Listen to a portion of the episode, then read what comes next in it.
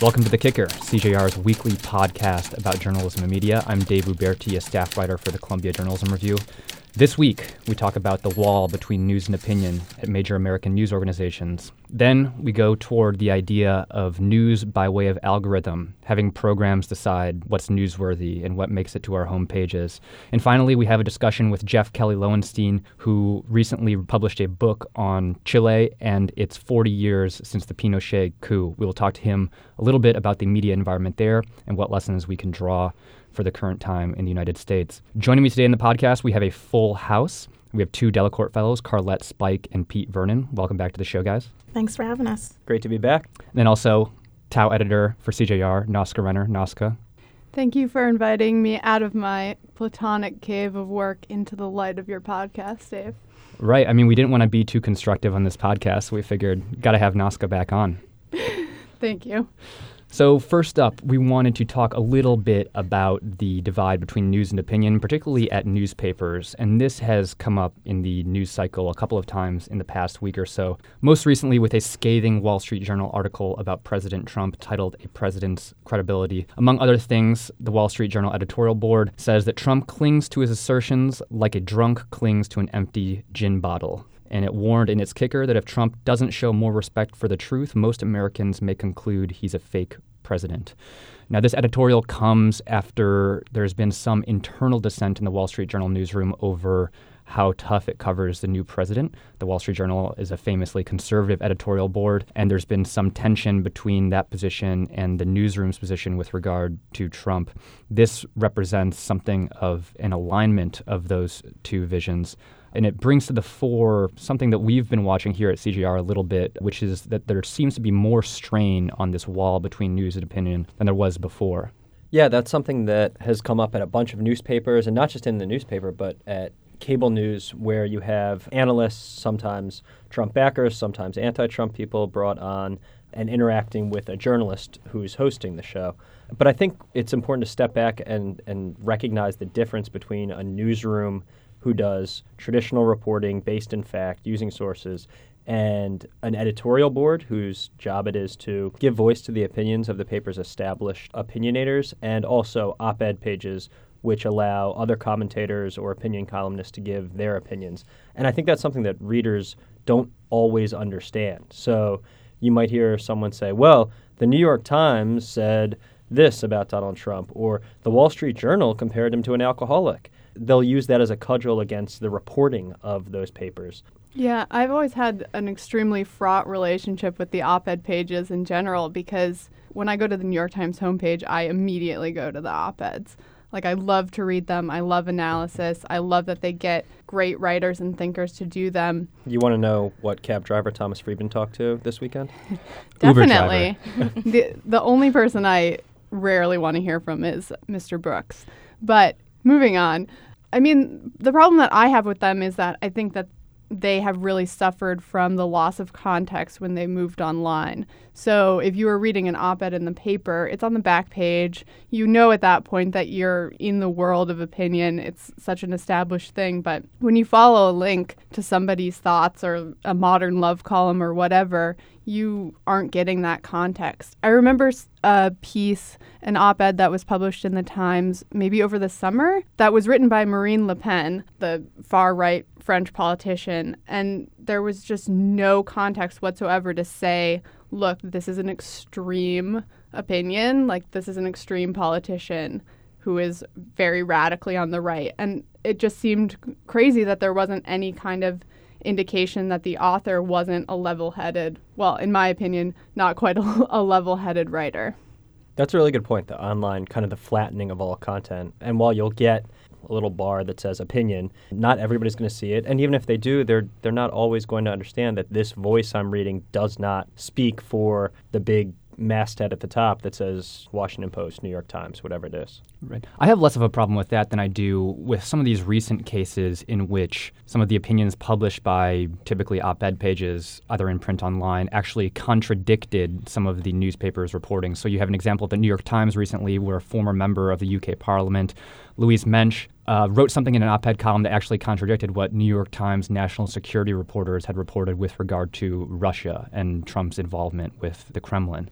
And they actually said so on Twitter. So it sort of provides readers with a little bit m- more confusion when they're trying to dissect this content that comes in front of them. And then also, you have a recent example where a Fox News commentator by the name of Andrew Napolitano essentially reported on air, citing three anonymous sources, the UK government had wiretapped the Trump campaign. And there's been no definitive proof on this. And actually, Shepard Smith, who's a Fox News journalist who hosts a dayside program, actually went on air and said Fox News has no reporting that backs this up. So I think, particularly in this day and age, my problem isn't necessarily the uh, integration of more voicey writing on the internet as it is when this voicey, opinionated writing is factually incorrect and actually misleads readers. Yeah, and I think opinion pages are a good place for debate about those sort of issues and editorial boards. Of, this is something that has existed since uh, at least the mid 19th century, back to the days of Horace Greeley and the New York Tribune, that there was a separate section of the paper to allow people to voice their opinions, allow editors and editorial writers to tell people what to think or to endorse candidates. Yeah, but on the other hand, I think what's really frustrating about them, and this was frustrating to me when it was in print as well, is that it really puts the burden on the reader to be able to add that extra level of analysis. For instance, when the Washington Post editorial board came out and said we shouldn't have published on Snowden's initial leaks was, you know, unethical, that that was directly in contradiction to the fact that the Post themselves and under Marty Baron had had posted. That's so ridiculous. It, it was crazy. They had posted the documents on Prism. Media wonks like us can see that, but for a normal reader, you don't get that kind of context. And so you can see the debate laid out on the page, but it really takes an extra level of parsing to really understand what's happening. Yeah, Carlett, I just wanted to flip it over to you because you're younger and hipper than the rest of us. Do you think that young readers, readers are primarily on digital platforms, maybe do non-text news, do you think they care as much about sort of this opinion versus news divide, or is this something that us media geeks just obsess over? I don't think millennials care as much as we kind of care because I kind of get Nausicaa's point that this is our job and this is what we're looking at. So we're like really nitpicking. But I think for a lot of them, as long as there's clarity, like if they know that Fox News is right leaning and a lot of um, mainstream media has like liberal bias or whatever. They come to it knowing that, so they know what to expect. But I still think it's possible to lay out the facts and know that this is a fact, and then whatever comes after that or whatever the context is might have a little bit of an opinion in it. Right. I mean, th- this gets to a broader difficulty as well, though, because you mentioned Fox News, and you know we know, and savvy media watchers know that this is an extremely right-wing network. But their tagline is fair and balanced. They present themselves as a legitimate, down-the-middle news organization. On the other hand, you have the New York Times, which has a strictly sort of urban, liberal, cosmopolitan bent, uh, which doesn't acknowledge that it does also have some of its own biases uh, which I think irks a lot of people on the right wing as well. So I, I, I do think that you know it's, it's a little bit of a difficult territory to walk down, but I think some millennial focused news organizations are doing a little bit better job of being upfront about at least some of their certain political stances. Yeah, definitely. I know um, BuzzFeed, for example, they are obviously supporting LGBTQ movements and are open about that. So there's things that um, publications are going to take a stance on. But I think at the end of the day, it's hard to, especially with emotions running so high with Trump and the administration and everything going on in politics, it's hard to just be completely objective these days. And I think people are realizing that more and more. Well, and I think it cuts both ways. That for us, cosmopolitan, New York, biased liberal media, sometimes we don't acknowledge where that divide is. Uh, you know, you mentioned Fox News, and we see Bill O'Reilly and Sean Hannity and Tucker Carlson doing whatever it is they do that is not journalism at night. And then when Chris Wallace gives a great performance as a debate moderator, people are like, wow, Fox News. But you mentioned Shep Smith, Bret Baier, Chris Wallace. They have real journalists there that sometimes those on the left don't give enough credit to because they're conflating the opinionators and the analysts like Judge Andrew Napolitano um, right. with the actual journalists who then have to go out and cover for them by saying we do not, or not cover for them, but criticize them uh, and say, we do not have reporting to back this up because we've looked into this and we cannot corroborate the statements that were made by this essentially opinion writer who was on our airwaves. Right. It was pretty funny with regard to Napolitano, who said this thing that basically ignited an international incident. I mean, he did sort of portray it as a news report. He said, I have heard three anonymous sources who have told me X, Y, and Z, and he actually put it out there. So it was a very Fox Newsy type thing. And I think it's worth noting that he's actually been taken off air indefinitely at the moment. So curious to see if he's ever let back on and under what conditions. But I do want to broaden it a little bit more. I did a, a training session recently with business reporters with regard to fake news. And one of the questions that came up a few times was how should we sort of broach this topic of misinformation and people's lack of trust in the media when there's more analysis within news reporting? And analysis inherently gives more leeway for a reporter or writer to make their own observations, to add a little bit of their own contextualization, which to some people comes off as being sort of opinion journalism. Uh, and I think this is a trend that stretches back decades, right? Because people can get their breaking news from Twitter or Facebook or cable news or what have you. So to have sort of a text product, you need to add a little bit added value through your own analysis. But I'm, I'm curious on what you guys think of, of that. Just on any given day on the front pages of major newspapers, such as the New York Times, they add a lot of analysis, and some people aren't really comfortable with that. Is that a problem? I don't think it should change the facts, though. It's it's possible to give your opinion, to give context, but to give the hard facts, and the facts should be the same across the board. I know it is possible to give some value to some numbers versus others, and that can be an issue in itself. But even if you have analysis or you have opinion, so in Napolitano's case, that's obvious. He misrepresented the facts, and it caused a huge issue. So that's something that obviously needs punishment. But if you just give your opinion alongside the facts. I feel like I don't really see why that has to be so confusing for people. Yeah, I think with context and analysis, there's doing it for the service of the public interest, and then there's doing it gratuitously. Uh, you saw last week with Rachel Maddow bringing out the one page of Trump's tax returns that she argued that she was giving appropriate context before releasing the one page that she had. But really, how viewers saw that was it was just like gratuitous bloviation. yeah, and and I think that's a really good example of that was just what reporters should do, but taken too far and taken in the service of getting viewers to watch for longer. I think with this whole conversation, it's important to recognize the effect Trump has had on this shift that, as you mentioned, has been going on for a number of years. And it's not just something we see in politics, you see it in sports reporting. The value of a game story has been greatly diminished because everybody knows the scores already. The same with hard news reporting. People know what's happened. They're turning to a print product, if they are at all turning to a print product, to tell them how to analyze and interpret the news they've already heard. And Trump has obviously made that uh, a more intense proposition. For example, on, in the New York Times, on the news side, you see the word lie being used.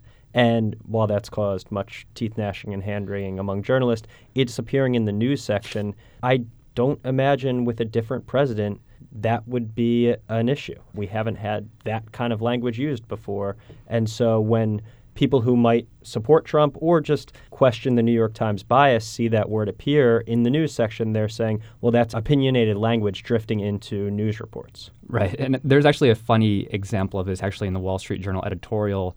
You know, like I think the lie debate is an interesting example because it sort of gets to this core issue of journalists making assumptions. And people who don't like to use a term basically say, we can't know a person's motives, so we can't say that. That's going too far with our analysis. It's drifting into to opinion. and the Wall Street Journal editorial, which was all about Trump's credibility, and this is the opinion side, mind you, so they had every right to call him a liar. They did some verbal gymnastics to not do so and described his seemingly endless stream of exaggerations, evidence free accusations, implausible denials, and other falsehoods. My mom used to have a catch all term for all of those things lying. damned if you do, damned if you don't. That's all I got to say about that. All right, moving on, we wanted to move to our next topic, which is algorithms. Certainly a topic that has been one of intense discussion in media circles over the last few years, mostly with regard to social media and Facebook in particular and how it filters news that comes into your feed. But we wanted to jump off from a New York Times column by their public editor, Liz Spayd, who is formerly our boss here at CJR and a mentor and a friend of mine. And she was basically outlining the Times' plan to apply algorithms to its homepage on its website. So I'm quoting from Spayd here. The Times will begin an ambitious new effort to customize the delivery of news online by adjusting a reader's experience to accommodate individual interests. What readers see when they come to the Times will depend on factors like the specific subjects they are most interested in, where they live, or how frequently they come to the site. This is certainly a big example of sort of a move toward news organizations using algorithms, but we've seen some other smaller cases where various journalists have experimented in certain instances with similar ideas. Yeah, we've seen this overseas, and with apologies to our Swedish listeners, it comes from a paper called Svenska Dagblad that has used an algorithm for the past several years to determine what appears on the front page of the website. And what they do is they give a score for newsworthiness to each story, the importance of it, and they also give a score to the timeliness. Is this something that should appear for a short time, that is kind of breaking news and needs to be there quickly? Or is it something that is maybe a longer feature profile that they want to highlight over the course of several hours or several days? And that basically is how they create their homepage. There's no homepage editor, there's no work for any person to do. It's entirely done by algorithm and they've actually seen big success from that system. Sorry, Pete, is this a personalized algorithm or is this a, an algorithm that creates a homepage that every person sees? So, this is something that's slightly different than what the Times is doing because it's not personalized. It's based on editorial decisions about the stories, uh, whether they are, again, really important and newsworthy, whether they are something maybe less newsworthy but should have a longer shelf life for people to see and read because right. they poured a lot of resources in.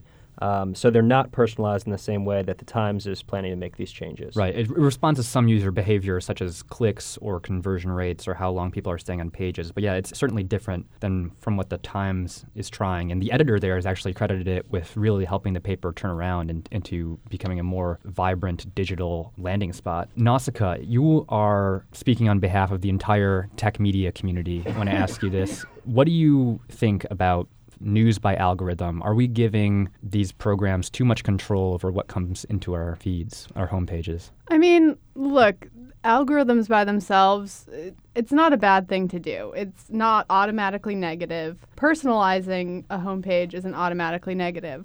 The problem that, you know, has created things like filter bubbles on Facebook or whatever is the idea that there's an algorithm deciding what you see and hiding other things and not giving you, the user, the tools to see how that's happening or to change how that's happening. And also, it's not necessarily showing you the same things that it's showing somebody else. The move on behalf of the Times is really fascinating to me for two reasons. One is that, on the one hand, it's kind of a capitulation to this idea of having personalized feeds. It's the Times saying, look, there is some legitimacy in this idea and we are going to make changes on our site. And it kind of feels like they're just going where the tide is going. They're they're admitting that it's not going to be sustainable to not do that.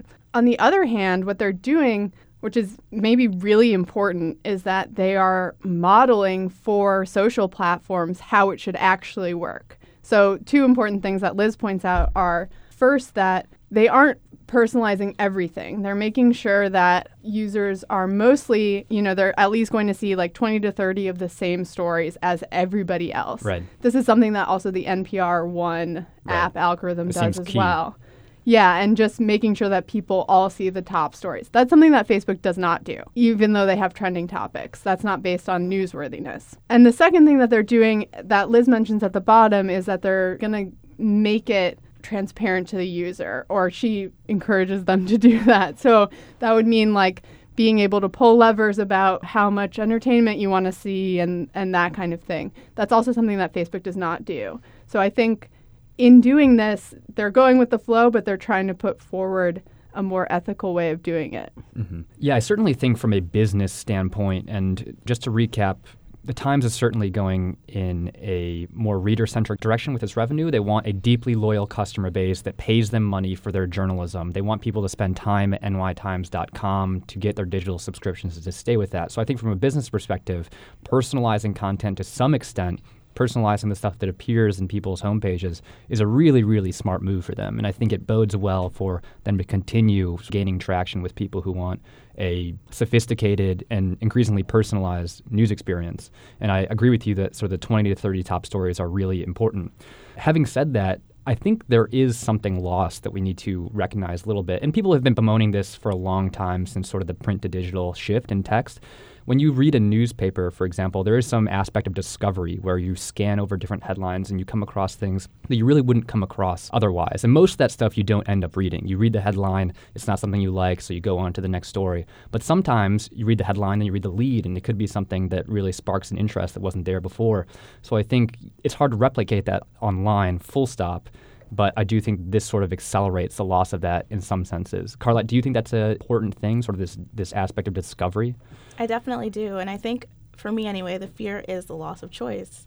Just that kind of like what you said, if you weren't thinking about it and it's not something on your mind, this could have actually been a story for you or could have been something you would have actually stopped and read, but now you don't have the choice and now you don't even see it. So you kind of lose out on that content, you know?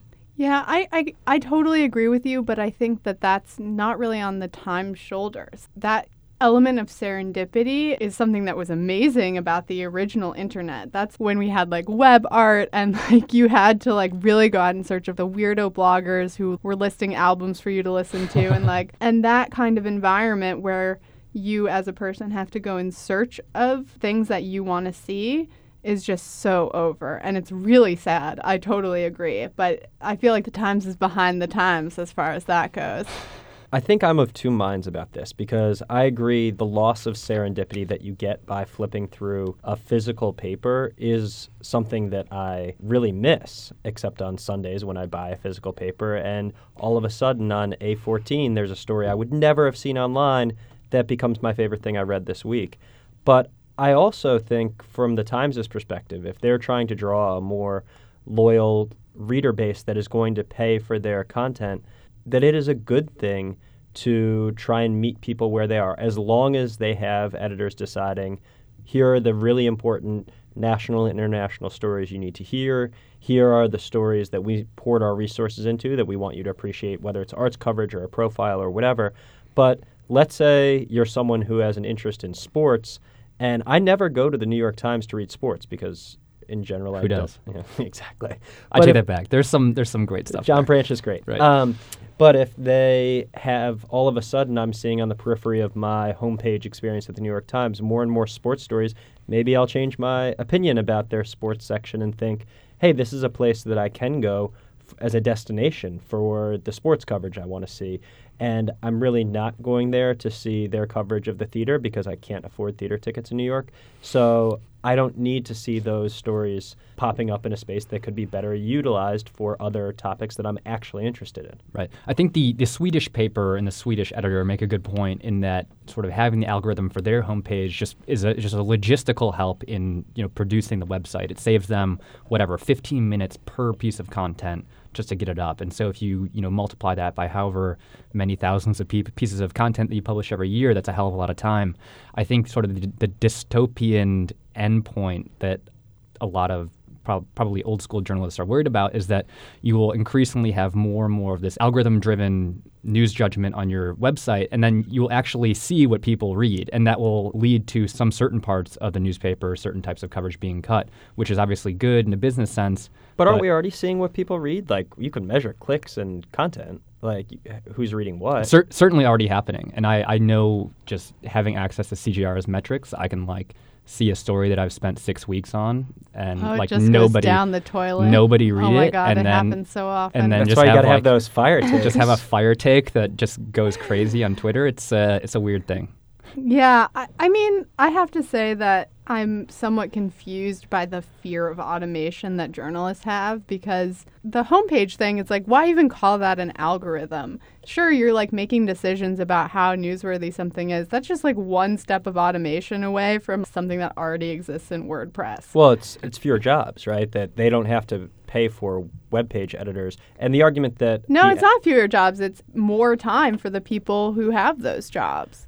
It's I'm- not. It's not getting rid of somebody's job. Well, so he was uh, the editor in chief of this paper. He was down at South by Southwest talking about it, and his argument was we eliminated jobs in our digital presentation space. We're actually able to repurpose those resources, the money we, we used to spend paying someone to do that work, and now we're putting that into reporting. Right. And that uh, to me is ideal. And like, why be afraid of that in an algorithm? I mean, even I was talking to somebody who works on mobile notifications at the Times, and basically it's the desk that used to be like just totally like the homepage A1 desk is now also working on mobile notifications. They're, the, you know, they, they're so much more integrated into all of the editorial functions of the Times now that some of the technology has expanded and taken away some of nuts and bolts work of it. Right.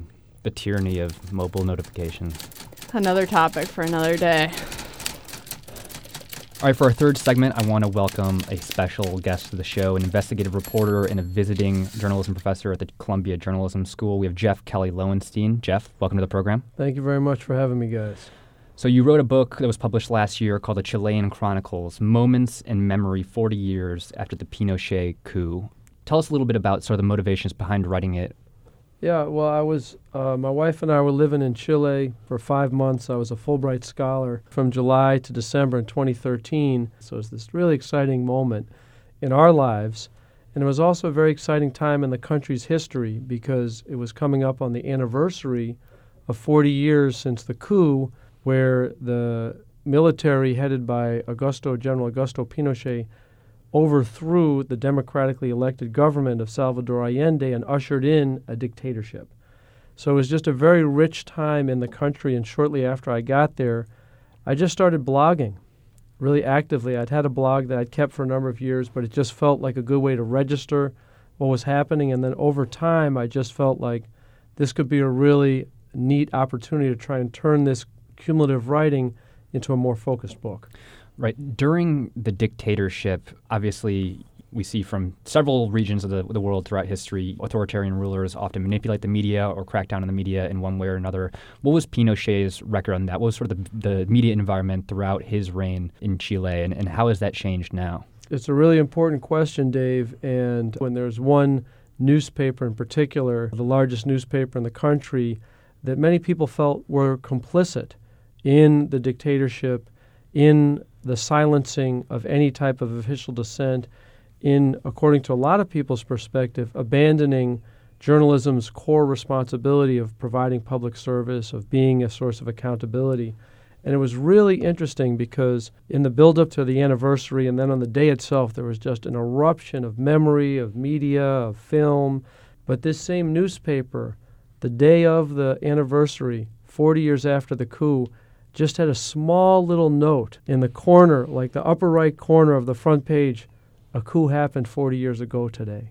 Hmm. So it was really interesting how that particular outlet still is kind of going with the official line in silence, but it's much more robust press environment than it used to be under the dictatorship. But I was there actually to study. They had a landmark freedom of information law that was passed in 2009, and I was looking into who was actually using the law about five, close to five years after it was passed. What was very interesting was many journalists were not using it because they were used to relying on sources. They felt it took too long. The attitude of a lot of the bureaucrats was still this is proprietary information, this is my information, it's not the public information. And so a lot of the people who were using the Freedom of Information law were more not NGOs, no, uh, nonprofit organizations, or individuals who wanted to find something out. So it was a very interesting moment. And then, of course, social media has really opened up places all over the world. I'm interested in how, when you were down there covering this momentous anniversary, what sort of access, what sort of conversations did officials and people who had either been part of the dictatorship or people who had been part of breaking it down, what kind of access were they giving you? Well, it, it, was mixed. On the one hand, certain very luminary people were far more accessible in Chile than what we would usually find here in the United States. So, for example, President Bachelet, who was running for reelection, her mother was a very prominent person. And I saw her at a public event, just went up and started talking to her. She answered my questions. It was great. Uh, I met Judge Guzman, who was the judge who made the decision ultimately to indict Pinochet, which was a, just a very significant moment in the country's history. And I met him at a public event, got his email. It was like Wes Guzman at AOL.com. and was, you know, after about three or four times, we went and met in his office, talked to him. He gave us half an hour. Wonderful interview. So that was on the one hand. And then on the other hand, the people who really were involved in the dictatorship – there was, for example, a, a torture center called Villa Grimaldi on the outskirts of, of one of the neighborhoods in Chile. And when the dictatorship was ending, they destroyed all the records so that what exists there at Villa Grimaldi has been reconstructed through torture survivors' memories. So those types of people who are really deeply involved they're not super eager to talk. So there was one guy who was the head of the uh, the kind of secret service there, uh, which did a lot of very heinous acts, and he was being kept there. But yet, when we asked people in the neighborhood, where is Villa Grimaldi? Where is this guy being kept? They, oh, we, we don't know. We've never heard of it. So there's still a lot of issues of silence there. You mentioned earlier the newspaper that had sort of toed the regime line yeah. over the course of, of Pinochet's dictatorship. I'm just curious, maybe like tactically speaking, when he was in power, how did he handle the media environment? Because obviously you have implicit actions where you could threaten action against uh, news organizations. You have more kinetic things where you actually change the laws or close the doors of, of various newspapers. You could threaten people in public just to give public pushback. I'm just curious on a more tactical level, what are some of the things that he did? Yeah, well, the one of the big sources of counter messages during the dictatorship was through the church. And there was a particular group within the church that documented very extensively the human rights abuses under great threat.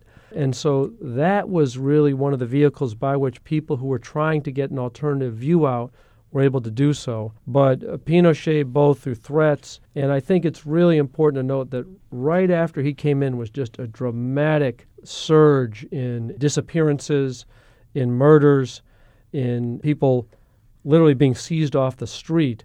And so the legacy of that time was still really very alive in Chile, even 40 years after the coup, and then almost 25 years after Pinochet left power. So, for example, there was this one gentleman, Don Manuel, who sold sort of trinkets and tchotchkes near one of the local subway stations. And my brother came down to do a project that we got support through through the Pulitzer Center. And we just started asking him a little bit about what do you remember about that time? And you could just see the guy was 88 years old, but he was just really spooked thinking about that time. So Pinochet had a number of different strategies he used specifically with the press, some, some more heavy handed than others. But the whole climate, the whole environment was really uh, miedo, like terror, was really instilled in there. And still, for some people, I think that country is still emerging from those wounds in that time. I know previously you were also an investigative editor at Hoy, which is a Spanish language daily newspaper out of Chicago. And I believe Chicago maybe has the fourth or fifth largest Hispanic American population in the United States, uh, maybe one or two million people. I'm just kind of curious if you could speak at all to Spanish language media's role in the Chicago media environment, more broadly speaking, and, and what, if any, the differences are in the stories that you'd have in Hoy, how your audience would respond compared to, say, the Trib or the Sun Times. Yeah, I, I loved working at Hoy. And I, I was there for about two and a half years. And part of what I would do there would be occasionally to go to the page one meetings for the Chicago Tribune, which I also love. Everybody sitting around a big table and kind of saying what the stories were for the day. It's a nice building, yeah. A beautiful building. I mean, it, it, it was great. And what was really striking was at that point at Tribune, there were hundreds of people, largely really focused on dominating Chicago and the Chicago news space. And then I'd go downstairs to Hoy, where we were sitting around a table not much bigger than where we are here in this room 11 people. And first of all, the composition of the team we have people from Mexico, we have people from Puerto Rico, we have people from Spain. But if there was a fire in Brazil at a nightclub which killed 20 people, that was a big story for us. When the Pope got chosen, the most recent Pope, that he was from Argentina, that was a huge issue for us. The issues of Immigration, when I was at Hoy, President Obama did the Deferred Action, the, the Dreamers Act. That was a really big story, and we weren't that surprised that when people went to Navy Pier and they thought they were going to get 1,000 people, 30,000 people showed up. So it was a very interesting reminder that a very small team can have a sort of broader perspective in terms of what a coverage area is. And if we looked at our analytics, we actually had more readers online in Mexico than what we had in Chicago. So it, it just was a really neat difference in kind of expanding my view of what that meant in Chicago and then kind of how you think about story. And I think there's been a growing understanding of the importance of Spanish language media. Uh, Terry Arvizu, who's one of the board members, Univision, was just honored with the Studs Terkel Award recently.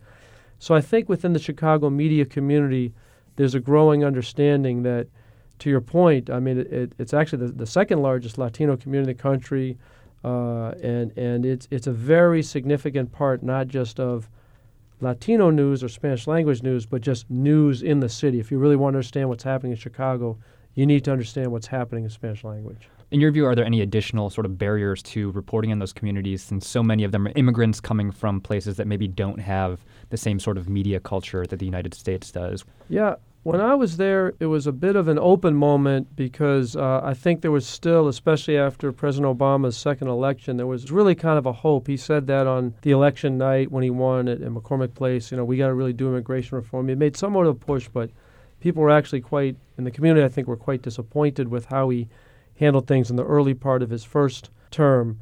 So I think there was there was more of an open moment. But yes, certainly among some people, there was fear around giving out their names and talking about what was happening. On the other hand, a lot of the dreamers were very, very forthright. They, they had temporary kind of sanctuary, but even, even the ones who were undocumented, and Illinois and Chicago was pretty sympathetic. Chicago is now a sanctuary city and so on. So I, I felt like that there definitely was some fear. And so we did, for example, a story about domestic violence and it led to some really interesting conversations about how someone can get involved in law enforcement and then potentially get deported. So, you know, there definitely was that fear and that presence there. But on the other hand, I think a lot of people, uh, both because Chicago was pretty sympathetic and also through their own courage and resilience and strength, they were willing to talk and say what was going on and really kind of honor us by sharing their stories and experiences with us.